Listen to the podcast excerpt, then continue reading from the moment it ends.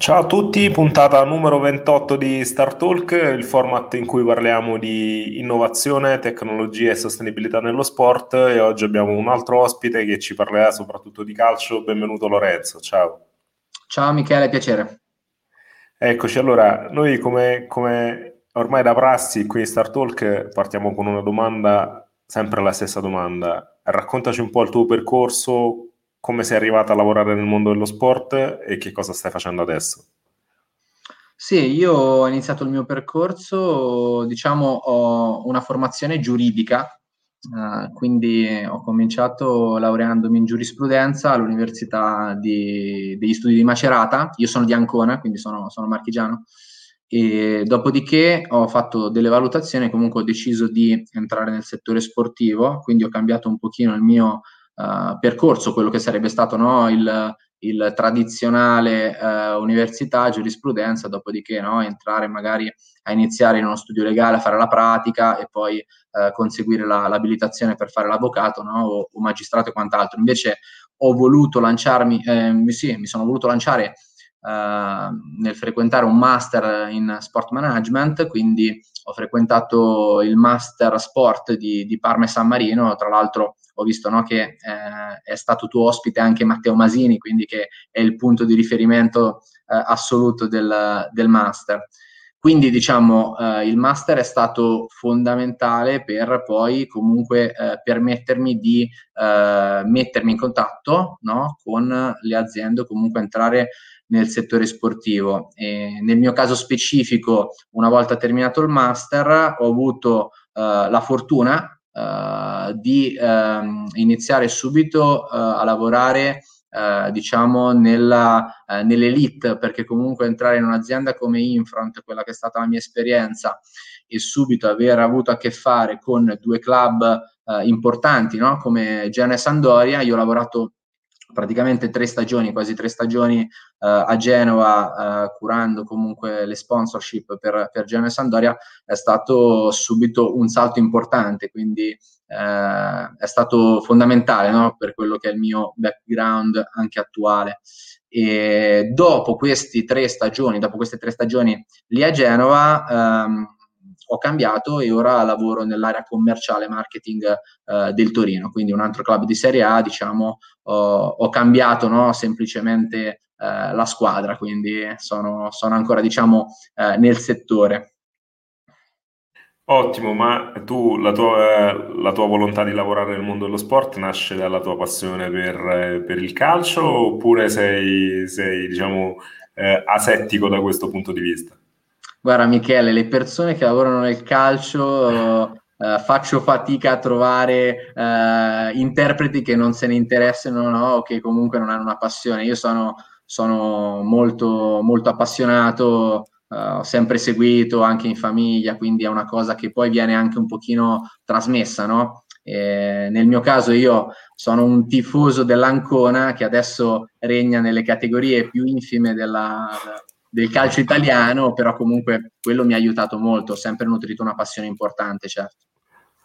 Chiaro, quindi anche, anche tu fai parte di, della serie di intervistati che hanno trasformato la passione in, in un lavoro vero e proprio. Ma Sarebbe troppo parlando... scontato dirlo, no? Quindi, no, no, assolutamente, ho sempre giocato. Parla... Parlando, parlando di, di, lavoro, eh, sei nella parte commerciale e eh, sponsorship del, di un club di Serie A. Eh, qual è la, la, tua attività quotidiana? Cioè, facci qualche esempio, facci capire meglio che cosa fai nello specifico.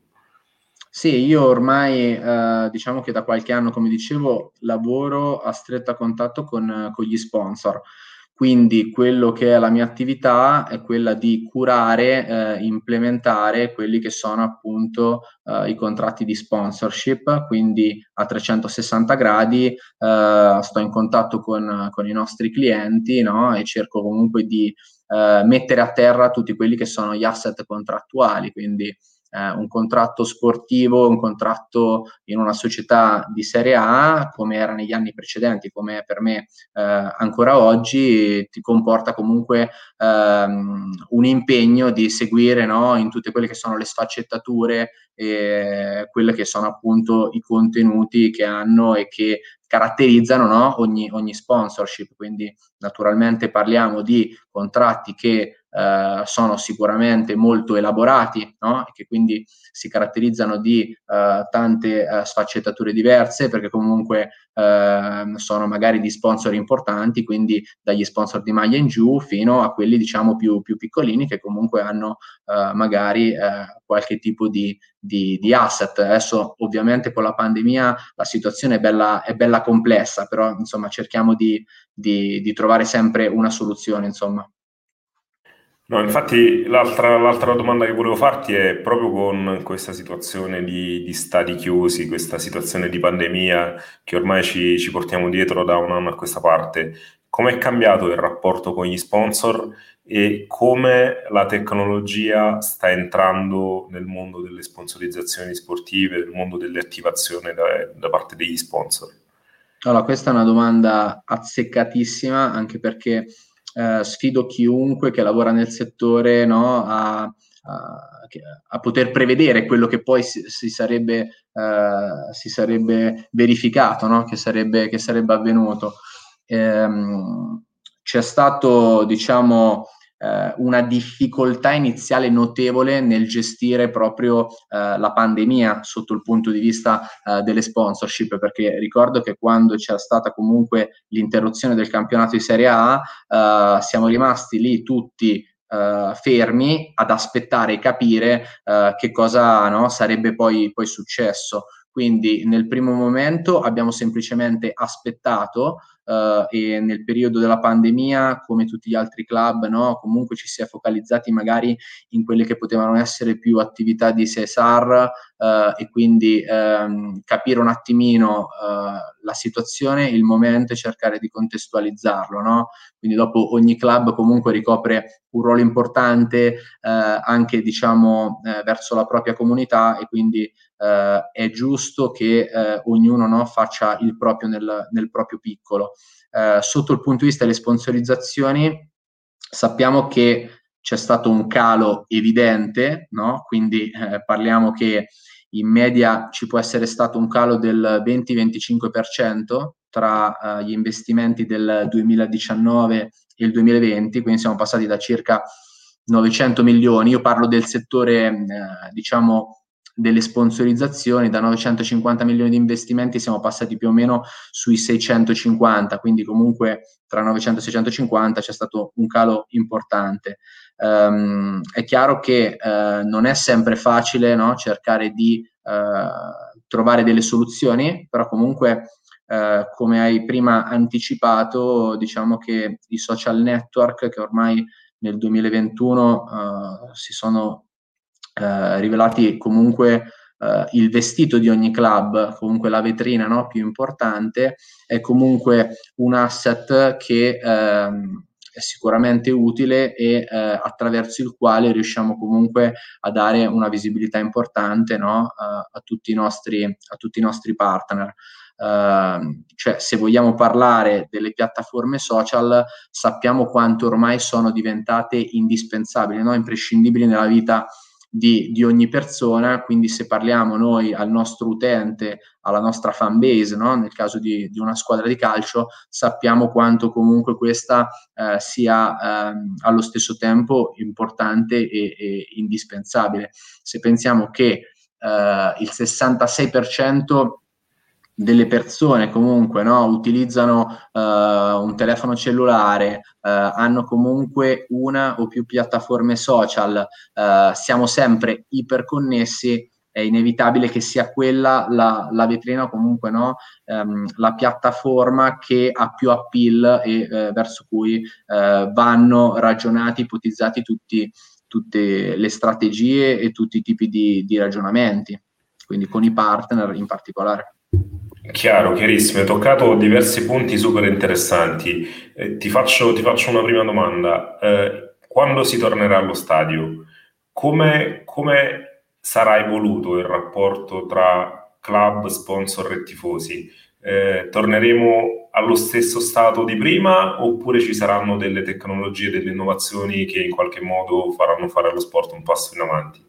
Allora, questa è una bella domanda. Um, allora, ovviamente alla prima risposta, io, eh, alla prima domanda io la risposta ancora non la ho, nel senso che eh, stanno facendo delle verifiche, siamo tutti in attesa e noi come, come club saremo i, i, primi ad essere felici qualora eh, ci facessero ehm, diciamo, rientrare, quindi reintrodurre eh, il pubblico, comunque una, una, una parte del pubblico eh, dentro gli stadi. Noi speriamo che prima della fine della stagione si possa comunque no, riportare almeno quelli che all'inizio dell'anno erano stati famo- le famose mille unità che erano state autorizzate no, ad andare alle partite. Uh, in quest'ottica, quindi per, per completare, eh, si spera che magari per l'anno prossimo si possa man mano eh, tornare a delle, a delle eh, cifre no, più, più, ragionevoli, ma è inutile, no, non possiamo star qui a, a, prevedere, dipenderà un pochino no, da, dal vaccino e dal contesto nazionale in cui siamo, quindi eh, siamo fiduciosi. Um, come si evolverà? Se si tornerà come prima? Io credo che Uh, comunque ci ha segnati no? un po' tutti, sotto tutti gli aspetti questo, questo periodo, quindi anche nel, nel settore calcio con, con, il pubblico allo stadio. Uh, ritengo che l'esperienza dal vivo, quindi quella live dello spettatore, sia insostituibile, quindi eh, non si può prescindere da, da, da quella, rimarrà comunque eh, la priorità, rimarrà comunque ehm, diciamo eh, l'evento eh, emozionale insostituibile quindi nell'esistenza di, di, ogni, di ogni, utente di ogni eh, tifoso.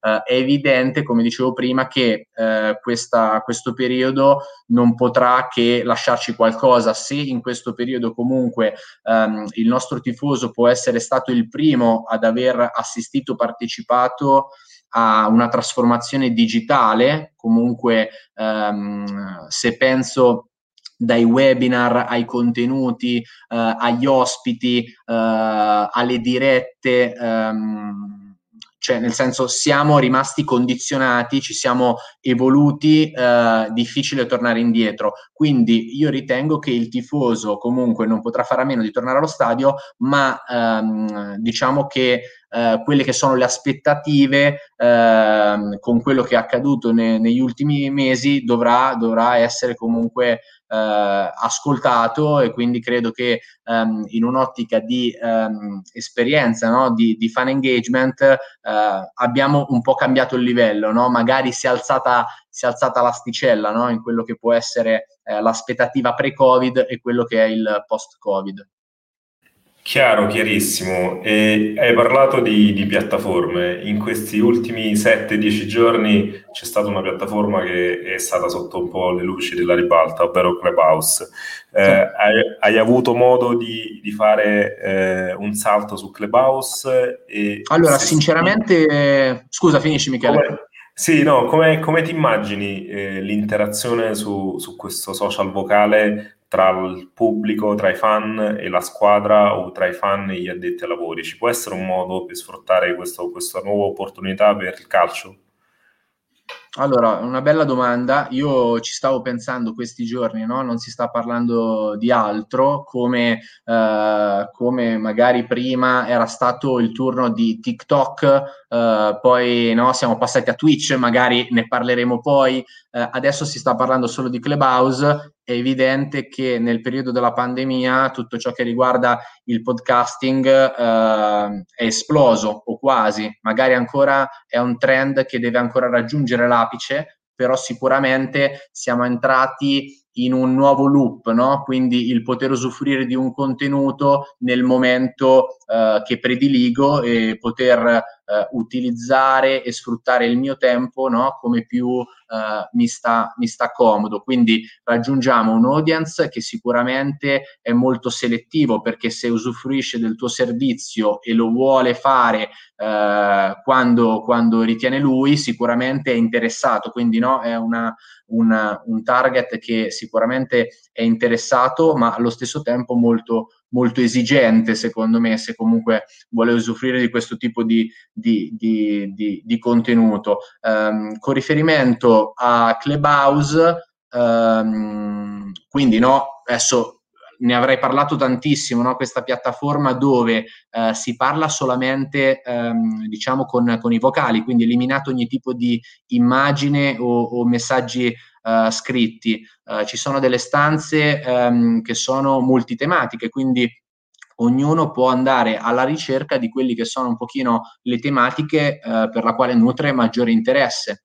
Uh, come sfruttarle nel settore calcio? Adesso magari è prematuro, ma neanche tanto. Credo che nel breve e medio termine possa essere um, una piattaforma da aggiungere a, che è una just, a quella che attualmente è già una strategia molto eh, multimediale, no? cross-mediale tra, tra, le varie piattaforme. Quindi magari dare la possibilità ai tifosi di poter parlare anche con eh, no? magari il proprio idolo eh, o comunque magari in ambito eh, di mm, sponsorship anche creare delle stanze dove poter magari discutere di determinate tematiche, anche distinguendole a seconda magari del settore merceologico, a seconda di quelli che sono gli interessi o comunque le eh, aspettative di, ciascu- di, ciascun cliente. Quindi queste sono solamente no, delle, delle, idee che, che, che, mi stanno frullando per la testa, ma per la quale sono certo che pian piano ci si avvicinerà eh, eh, con mano. No?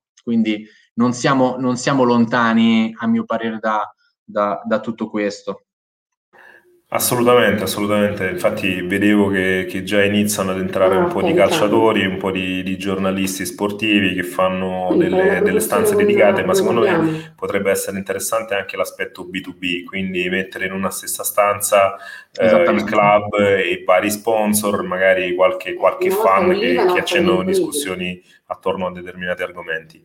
Eh, hai detto un altro, un altro, un'altra parola chiave prima, ovvero trasformazione digitale eh, in questo processo di trasformazione digitale un ruolo, comunque un ruolo no, sempre maggiore sarà giocato dalle start-up. Così, come, come, vedi eh, lo stato attuale delle start-up nel mondo del calcio e secondo te eh, da nicchia hanno la possibilità di diventare qualcosa di più grande, qualcosa di più influente oppure rimarranno sempre una parte molto, molto piccola dell'ecosistema del, del club, dello sport in generale?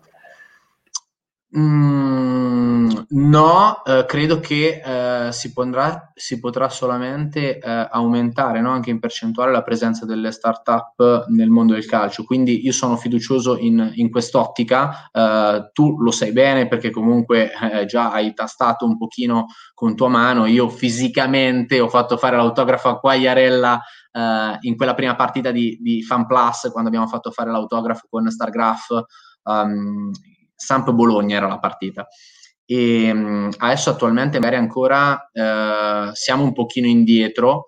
Uh, penso a tutto gira, a ciò che gira attorno allo stadio, ricordo anche un'altra app, no? sofà, di vedere le partite assieme ai tifosi, cioè eh, magari ancora non siamo pronti no? per molte cose, però ripeto, questo periodo della pandemia ehm, ha cambiato un po' anche il mindset no? di, di, di, di, molti, anche del tifoso medio, magari ci sarà una, una, maggiore apertura a quelle che possono essere eh, delle innovazioni, dei servizi che fino a ieri non ci si pensava o comunque li si ritenevano eh, non indispensabili o magari non fruibili. Adesso si sono fatti eh, passi, passi da gigante, quindi eh, sono assolutamente fiducioso. Dopo in ogni eh, piccola area del settore calcio, e ti assicuro che ce ne sono eh, tantissime, eh, sono certo che si potranno trovare delle soluzioni o comunque ehm, dei modelli di business che possano eh, aiutare e quindi perché no? Perché no?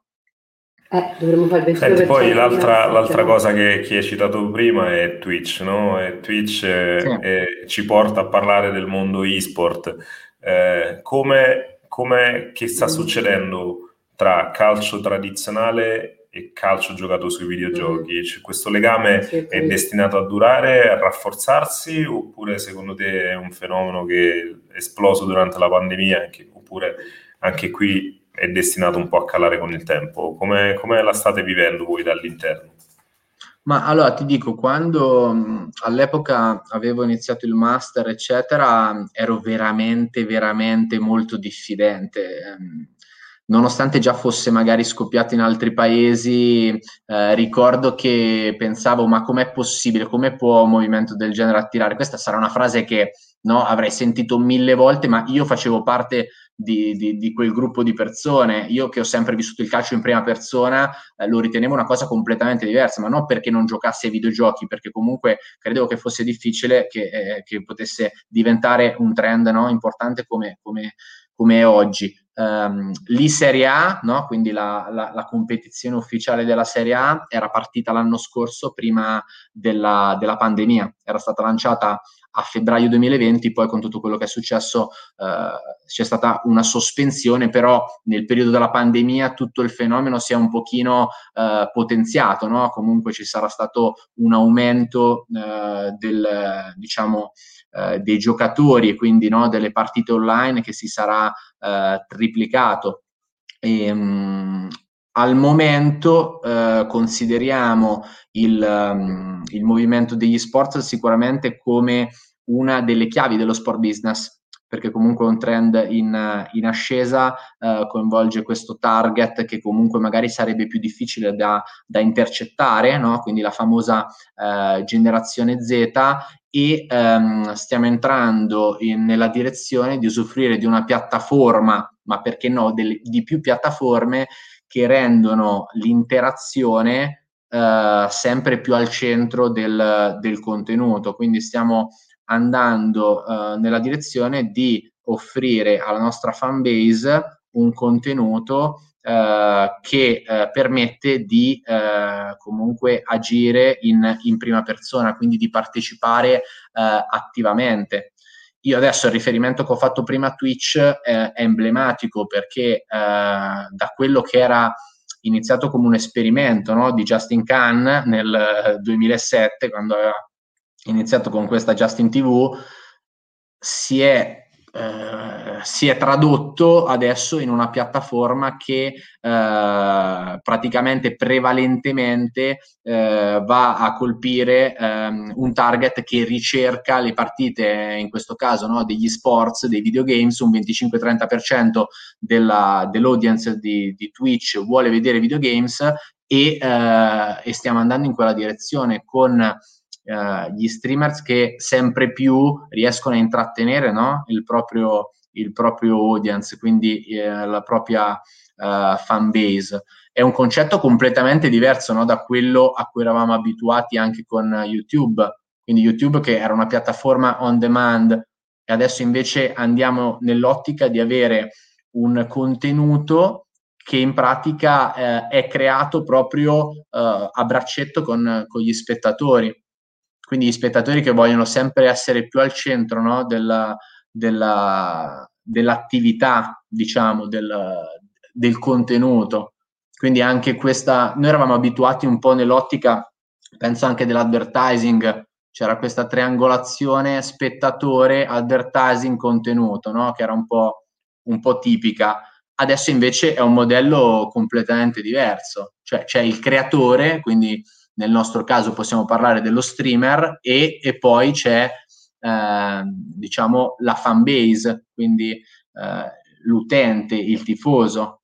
E questo è un rapporto che è strettamente connesso perché comunque più lo spettatore eh, diciamo supporta, utilizziamo questo termine, più eh, lo spettatore supporta il, lo streamer, più eh, diciamo ha la possibilità di eh, essere diciamo in evidenza o comunque di essere in primo piano, di, eh, di partecipare più attivamente no, al tutto. Quindi torniamo al discorso esports. Qui abbiamo trovato un, una piattaforma, un modo attraverso il quale eh, i tifosi possono eh, vedere le partite no, magari della propria squadra, de, del, del, proprio eh, player, perché ormai loro anche sono no, play, i players degli sports ormai no, stanno entrando in quell'ottica, in quell'etichetta che sono comunque i giocatori no, del, del club. E sempre più possono appunto avere questa interazione che, che, che ci porta a, ad accorciare le famose distanze che magari c'erano una volta o tradizionalmente esistono tra il giocatore, eh, quindi no, la star e magari il tifoso negli spalti. Qua proprio andiamo a, a sorpassare de, delle barriere generazionali e quindi magari per noi e anche penso le persone un pochino più eh, che hanno qualche anno in più eh, è una cosa completamente innovativa, qui parliamo proprio di un'innovazione eh, tecnologica, sì, e poi anche, eh, perché no, una diversificazione, perché come dicevamo prima, qua è proprio una, un approccio eh, cross-mediale, no? quindi comunque eh, l'utilizzo di diverse piattaforme, ognuna delle quali eh, ha una funzione, comunque si rivolge a una determinata eh, fan base, a un determinato target e quindi no, mi devo comportare in un, in un modo conseguente. Adesso stiamo toccando no, vari, vari punti, però eh, di, di, questo parliamo e, e, Twitch magari per la generazione Z è quella, è quella adatta. Chiaro, ma dal punto di vista degli sponsor invece come è percepito? Eh, come è percepita la presenza di un club nel mondo degli esport? È qualcosa che interessa gli sponsor, che si riesce in qualche modo a veicolare bene oppure ci sono, ci sono delle barriere, ci sono delle difficoltà?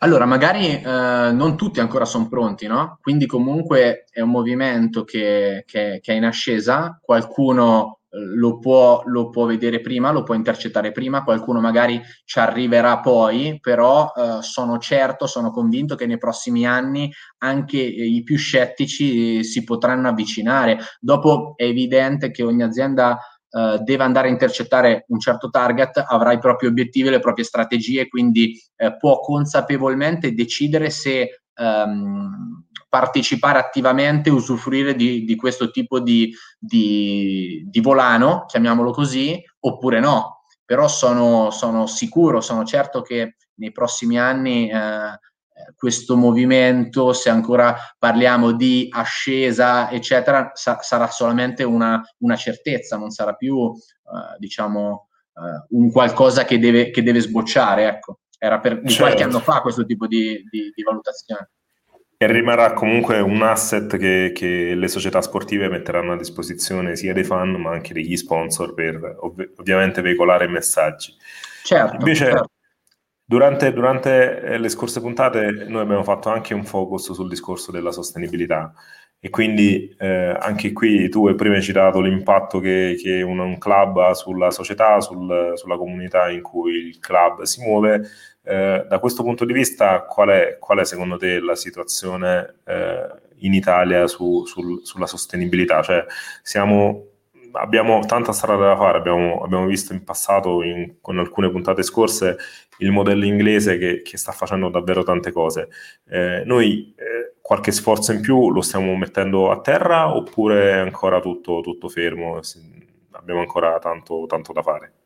Abbiamo tanto da fare. Abbiamo tanto da fare, ehm, la Premier League ora no, si è un pochino eh, distinta, Uh, comunque il Tottenham, ho visto che comunque no, si è classificata al primo posto, uh, si sono dati anche, secondo me, un metodo attraverso il quale cercare di um, implementare e um, mettere a terra dei progetti uh, importanti, quindi classificando, dando comunque anche no, un, un punteggio, dando valore a quelle che sono poi le azioni reali eh, loro si sono messi anche no, un pochino nell'ottica di, eh, di fare, di costruire no, qualcosa di, di importante. Eh, in Italia forse siamo un pochino più indietro, eh, leggevo che comunque eh, un 55% dei club di Serie A sta concretamente realizzando diciamo, attività sostenibili, magari c'è ancora molto da fare, no? dopo il concetto di sostenibilità di cui si parla, si è parlato molto, lo vedrei no? nell'ottica un pochino più sociale e, e, e, un'altra magari che invece è prettamente più connessa a quelle che sono le azioni eh, che hanno diciamo un impatto ambientale. Ecco. E, ehm, è un'opportunità, è un'opportunità anche questa e se comunque adesso al momento magari siamo un pochino indietro, penso che possiamo accorciare questo, questo tipo di distanza. Eh, una cosa interessante che, eh, che, che, che, ho letto e che è stato, diciamo, eh, rilevato nel periodo post-Covid che comunque anche nell'idea dei consumatori, no? adesso noi parliamo del settore calcio, ma può essere esportato comunque anche eh, nelle, nelle, altre aree, eh, diciamo che nella percezione del tifoso, dell'utente, del consumatore, eh, le aziende che comunque hanno avuto un approccio ehm, positivo ehm, verso la comunità, quindi che si sono rese protagoniste no, di azioni eh, importanti anche sotto il punto di vista della sostenibilità, ma non solo verso la propria comunità, avranno comunque eh, un maggior ritorno sotto tutti gli aspetti, no? Quindi parliamo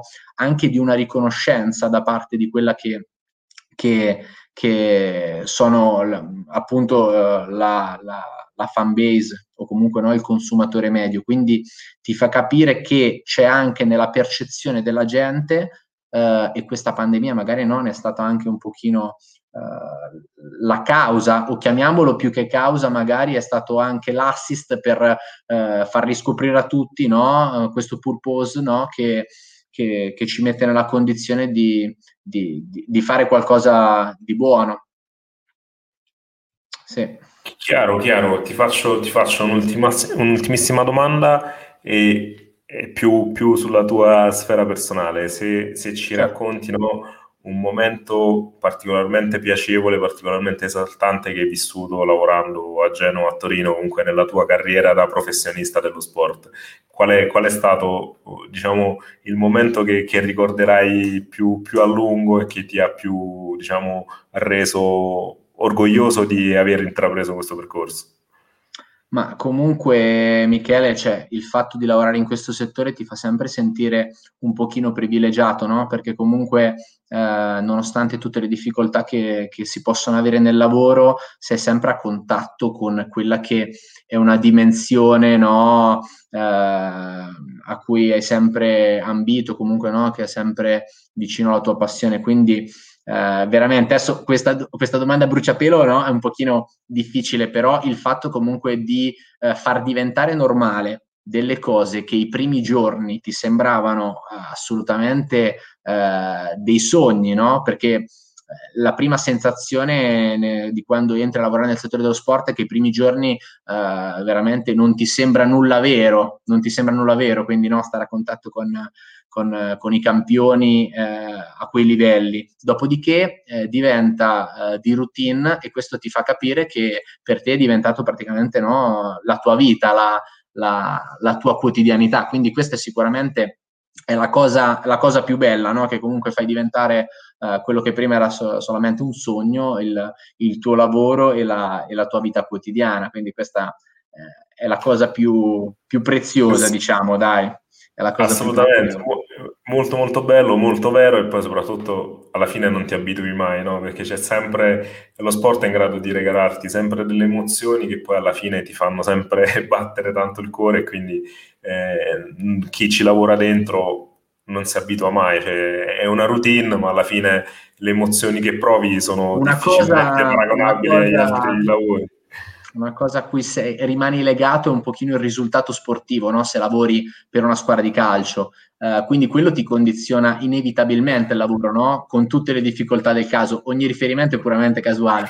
E, però diciamo che questo eh, ti condiziona anche quello che è il tuo lavoro, perché comunque eh, gira tutto attorno al risultato e anche quelli che sono i rapporti di lavoro, i rapporti commerciali, i rapporti con i clienti, con gli sponsor, eh, la valenza del risultato sportivo, delle prestazioni della squadra eh, è imprescindibile. È imprescindibile. Quindi non puoi staccare il risultato sportivo da quello che poi no, è, la, è la tua attività, la tua programmazione e, e il tuo, diciamo, uh, modello di, di, di, di impostare no, una strategia marketing o, o, di comunicazione. Quindi è tutto molto legato e re, ti, ti mette un po' di sale, sì, quello sì, però quando le cose non vanno benissimo mh, è difficile, no? Bisogna sempre reinventarsi e ricreare. Uh, però insomma dai, siamo qui per questo, no? si prova sempre a, a trovare nuove soluzioni. Grazie Lorenzo, noi siamo, siamo arrivati alla conclusione del, della puntata, ovviamente questa, questa, puntata sarà registrata sia su YouTube sia su podcast, quindi per chi volesse seguirci iscrivetevi al canale così verrete sempre aggiornati. Ti ringrazio ancora Lorenzo e ci sentiamo presto. Grazie a te Michele, ciao a tutti. Ciao a tutti.